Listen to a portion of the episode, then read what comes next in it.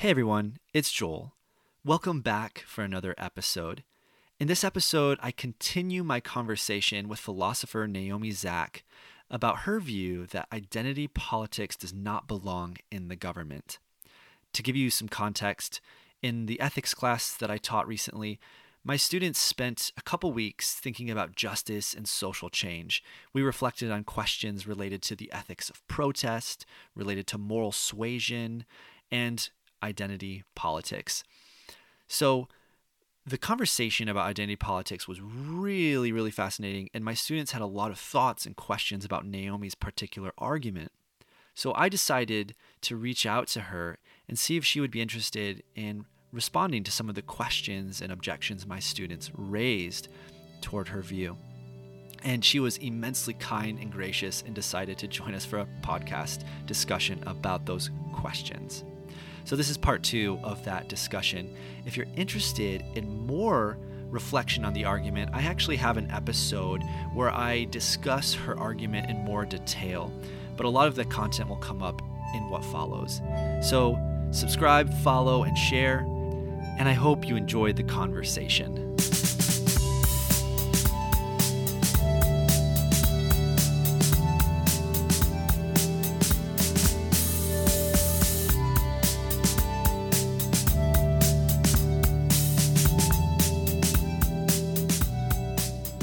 One argument that we were particularly interested in as a class is this pushback argument that identity politics in the government invites identity pushback, identity noncompliance, and you just have chaos.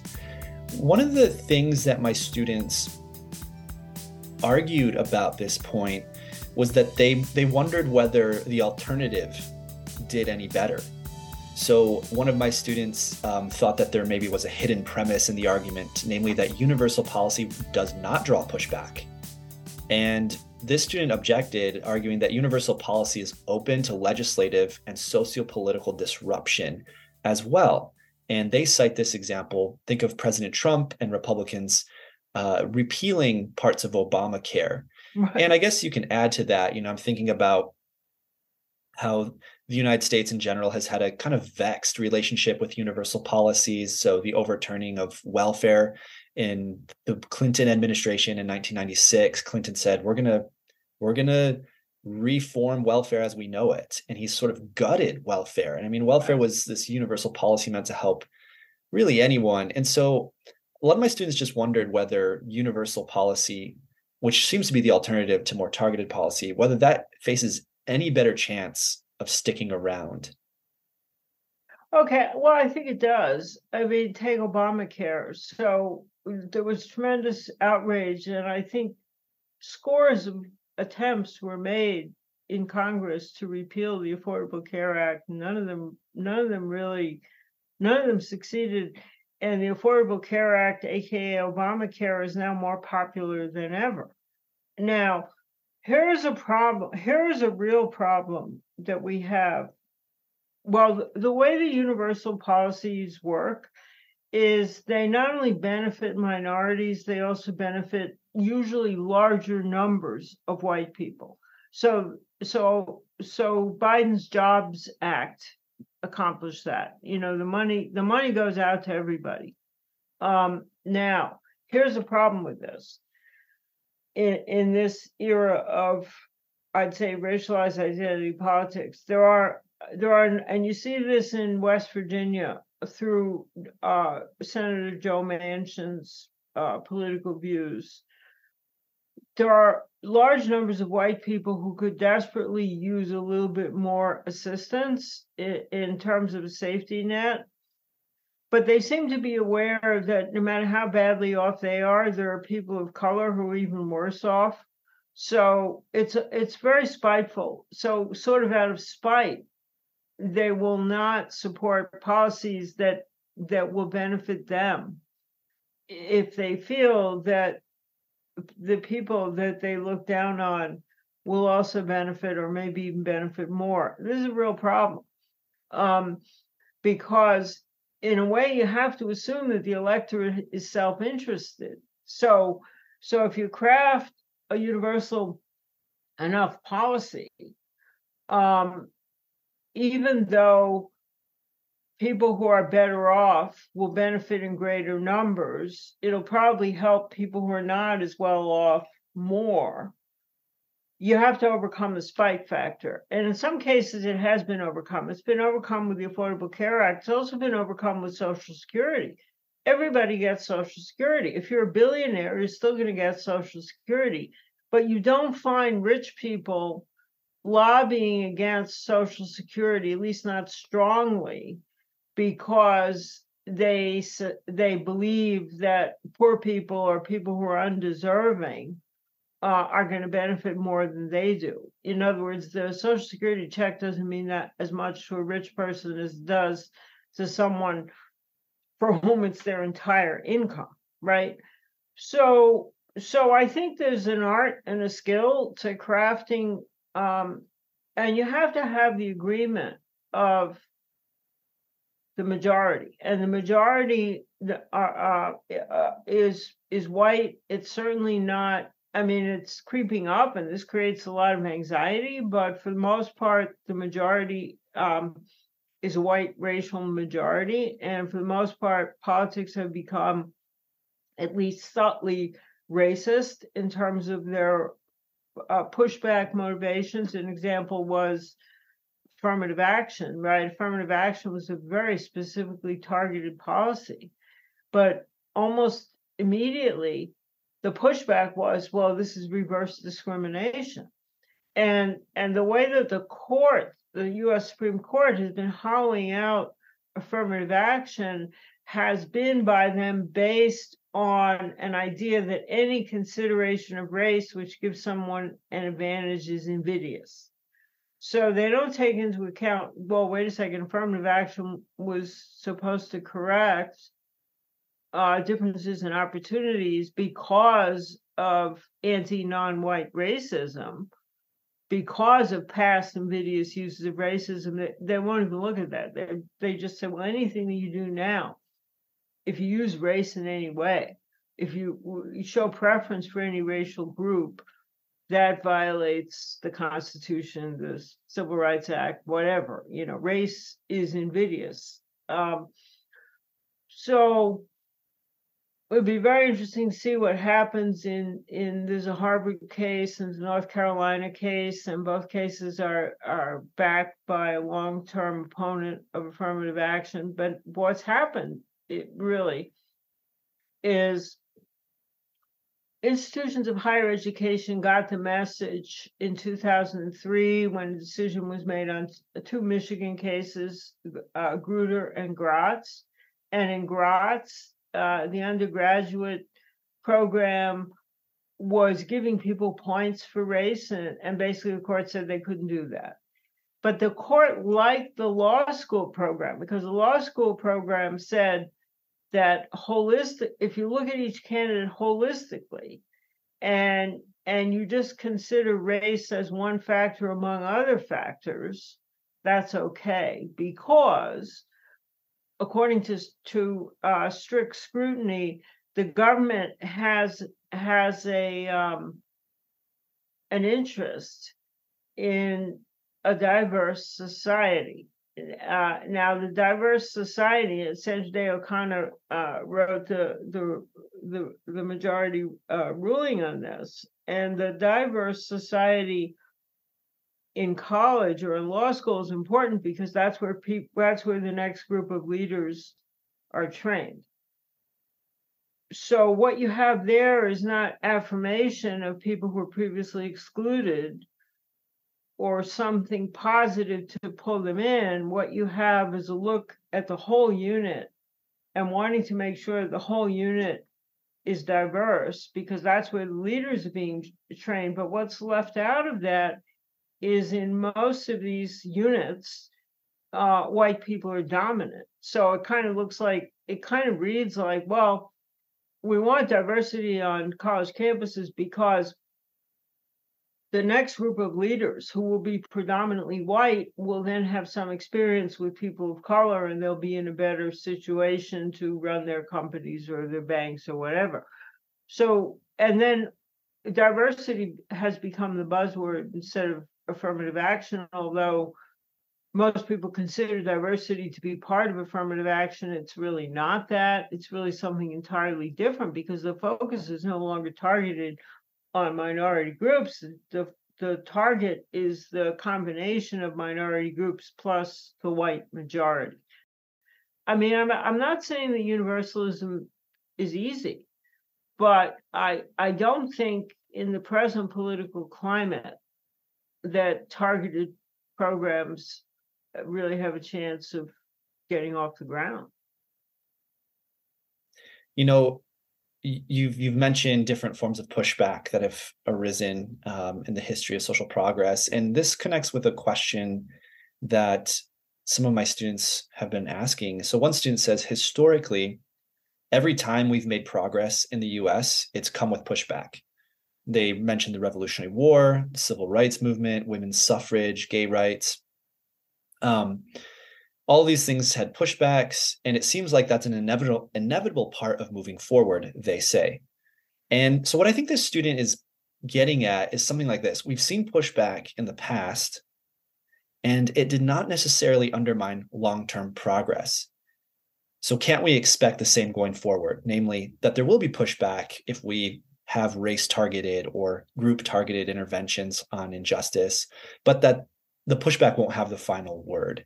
So I wonder how you would respond to that student's point about well, pushback sort of always yeah, being. It's an interesting perspective. Um, it's kind of like saying, look, you know, people make mistakes, um, but that doesn't mean they're irredeemable. And we have to accept the fact that people are going to make mistakes, right? And they can still succeed.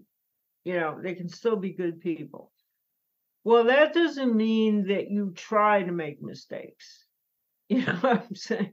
So, so if you're aware of certain kinds of pushback, you know, you have maybe you can prepare for them and stop them, but you can't just say, well, we're going to do this and we're hoping for this, we're hoping to realize this ideal. And of course, there will be pushback and then we'll wait and then things will go forward. I mean, it seems to me that's very passive. So, so there's a difference between saying, well, there will be pushback. What kind of pushback are we going to get, and and how we to deal with it? That's preparation, right?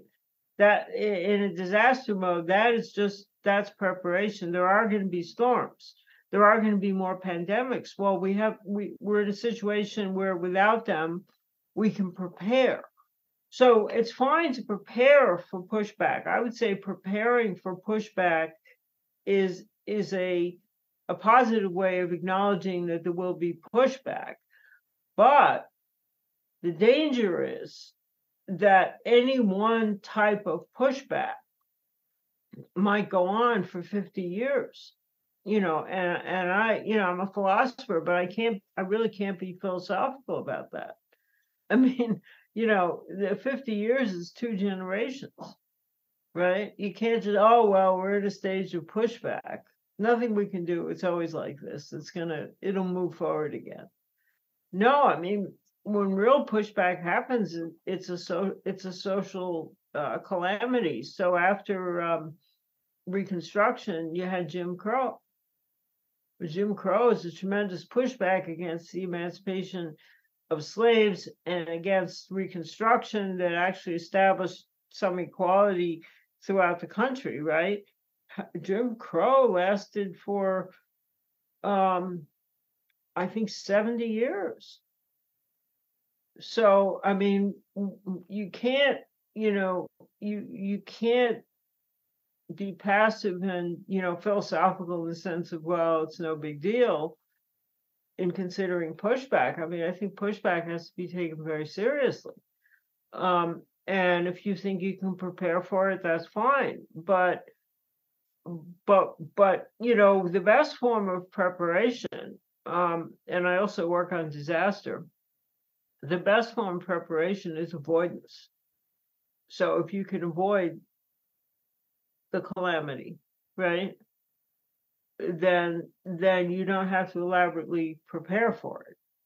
You see, I mean, if if good news, look, um, you you you might have you may have high cholesterol, which could lead to strokes and heart attacks and so on and so forth. So one thing you might want to do if you have high cholesterol is make sure you have medical insurance. So that's a way of preparing for the consequences of high cholesterol. But on the other hand, there's a fair amount known about high cholesterol that it can be brought down by certain dietary and exercise changes. So so that's a form of avoiding the consequences of something. It's fine to, if you can avoid some, you know, it's good to be to avoid something that's really very bad instead of preparing in such a way as to survive it. You know, maybe you can just sidestep the whole thing. Yeah, that's that's really interesting. It this issue comes up in your book and I would just I just want to read a quote for the listeners because it really highlights what you're saying, this value that you're putting on permanence.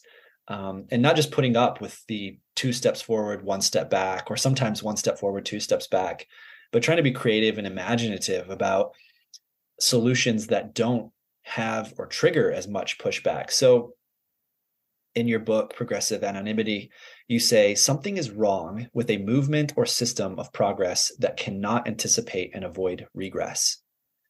And you say the resulting progressivism by and on behalf of racial minorities needs to be inclusive in ways that will forestall regress so that those who want to go back will be deterred by having too much to lose.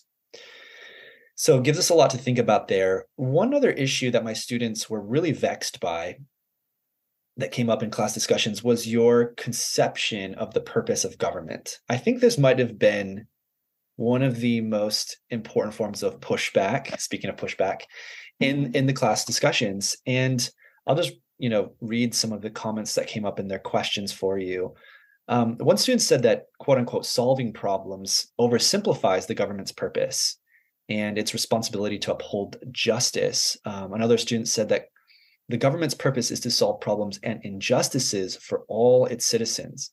Targeted policy focuses on solving these injustices most effectively and directly whereas universal policy arguably is less effective. And so this really leads to a question that um, one of my students wants, he, he's curious to know what you think. How would you include the maintenance of justice and equal treatment in your definition of the purpose of government? Where does justice and equality fall in your view of the government's uh, responsibility? Okay. So, so if by justice, let's say by justice you mean racial justice, right? Is that what we might consider? I think so. I mean, I think they want to throw a, like a big tent conception of justice, okay. justice for yeah, different groups. Okay, so you have the Civil Rights Act um, of um, the non-discrimination, the whole package of civil rights legislation, sixty-four to through sixty-eight. The but the the key act, which shouldn't have been necessary because it was already written into law at different times um, after the um, uh, uh, equal protection under the law um, in the 14th Amendment, and also there was various legislation after the Civil War, but it became necessary to have a Civil Rights Act. Civil Rights Act outlaws discrimination based on race, also or ethnicity or religion or or gender.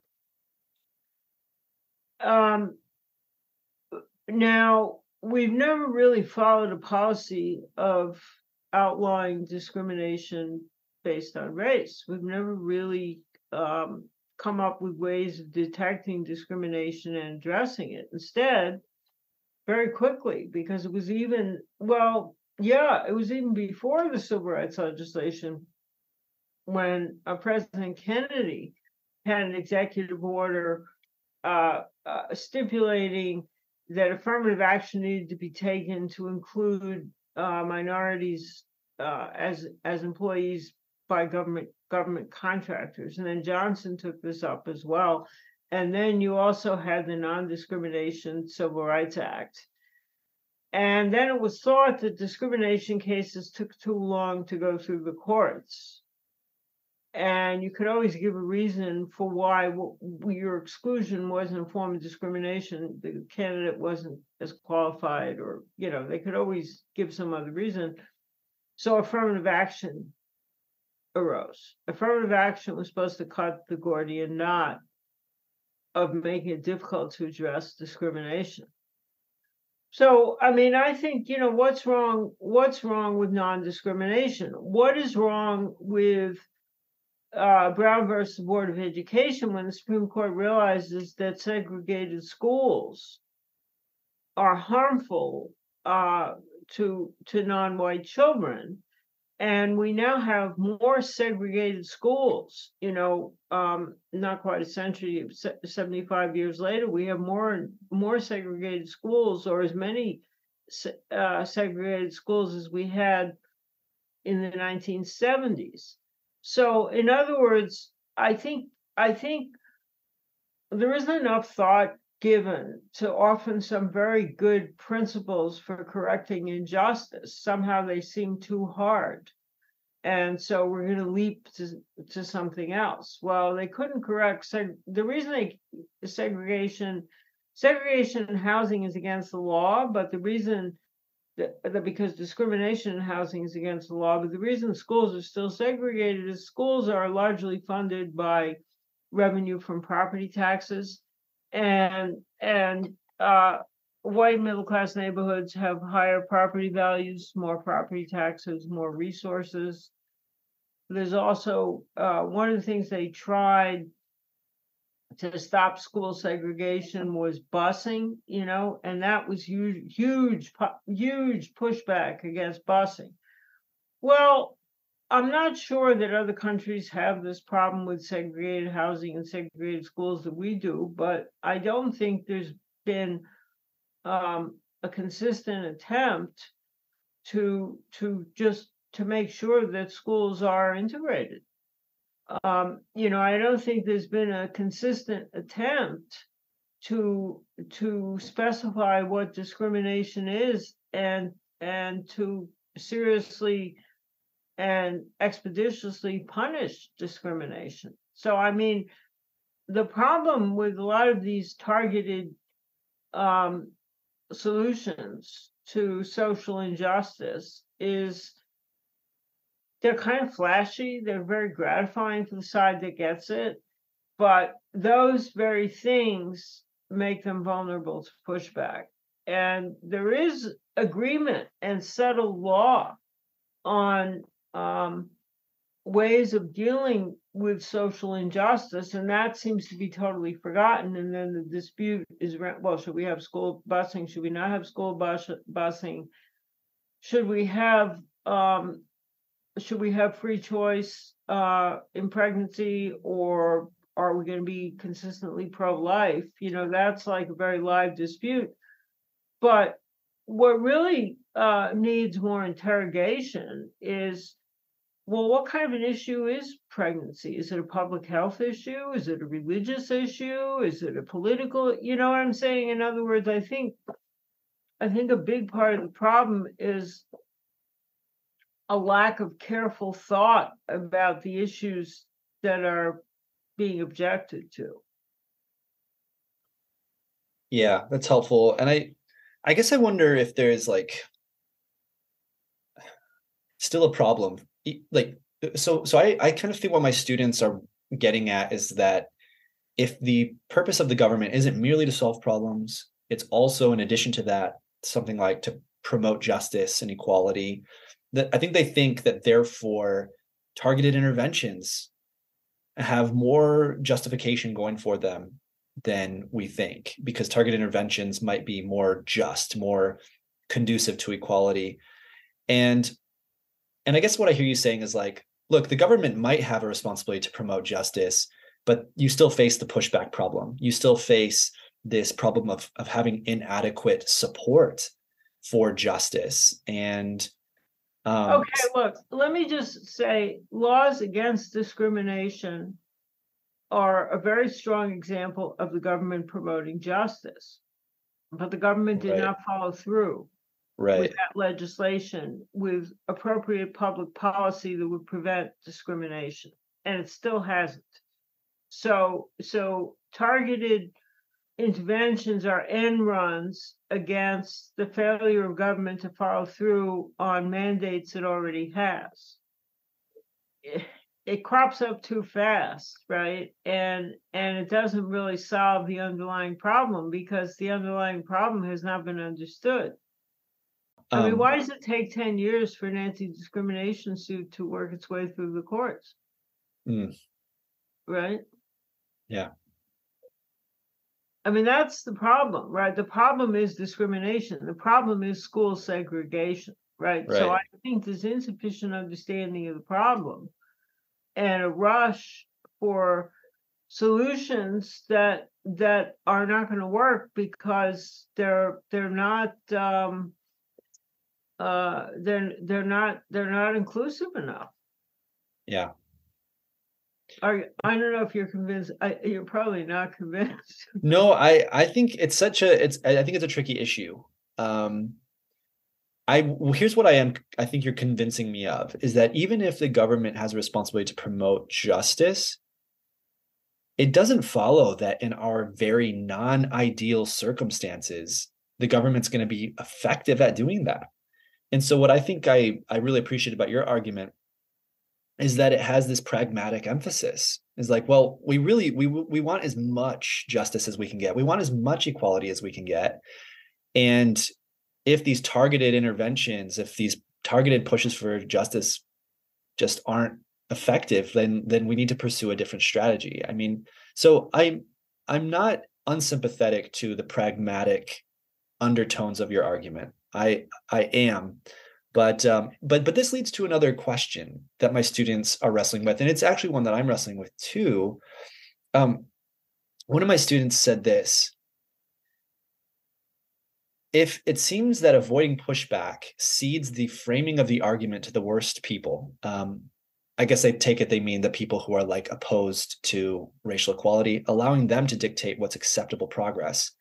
Another student says that accepting universal policy relies on the idea that white appeasement is more morally and pragmatically important than focusing solely on injustices. And so I think the idea is something like these approaches might be Yeah. pragmatic, but they Yeah. like they concede and grant and defer uh, too much authority to white white resistance and white dominant culture. Okay, so it's not it's not moral authority. Look, the government laws are not morality. Morality is not law. These are two separate spheres of human projects. And there's a tremendous amount that goes on in society outside of government, which is perfectly legal. Government, so far, okay, as, long as we have our First Amendment rights, government can't touch it. So there's education, there's there's public discourse, there are there are social organizations. I mean, what really has to happen if you want to live in a socially just egalitarian society is you have to is enough people have to believe in a socially just egalitarian society. You know um, there's a lot of work that has to be done within society to change people's minds. And it's a tremendous job you know it's it's a tremendous uphill battle. Um because you know it's like it's like uh promoting good nutrition against fast food you know? But but that's our the problem is how we are as a society.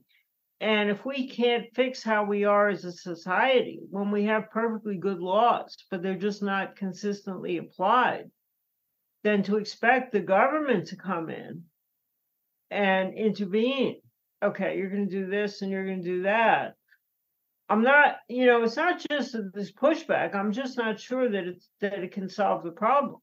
So I mean, I I think look, all the things that people want government to do can be done in society to change people's minds. You know, that's what happened with gay rights. Um, uh, Interestingly enough, the Gay Marriage Act was the result of Americans' social views toward homosexual and toward uh, gay and lesbian people changing. There was a change. There were a lot of famous and powerful people who realized they had gay children. They had children who were lesbians. They realized that gay people wanted the same thing that had same things that heterosexual people wanted. I mean, that was actually the Marriage Act was not an intervention. The Marriage Act really came after the fact of a sea change in public attitudes. It wasn't an intervention. So yeah, we can if you have interventions, you're gonna have pushback.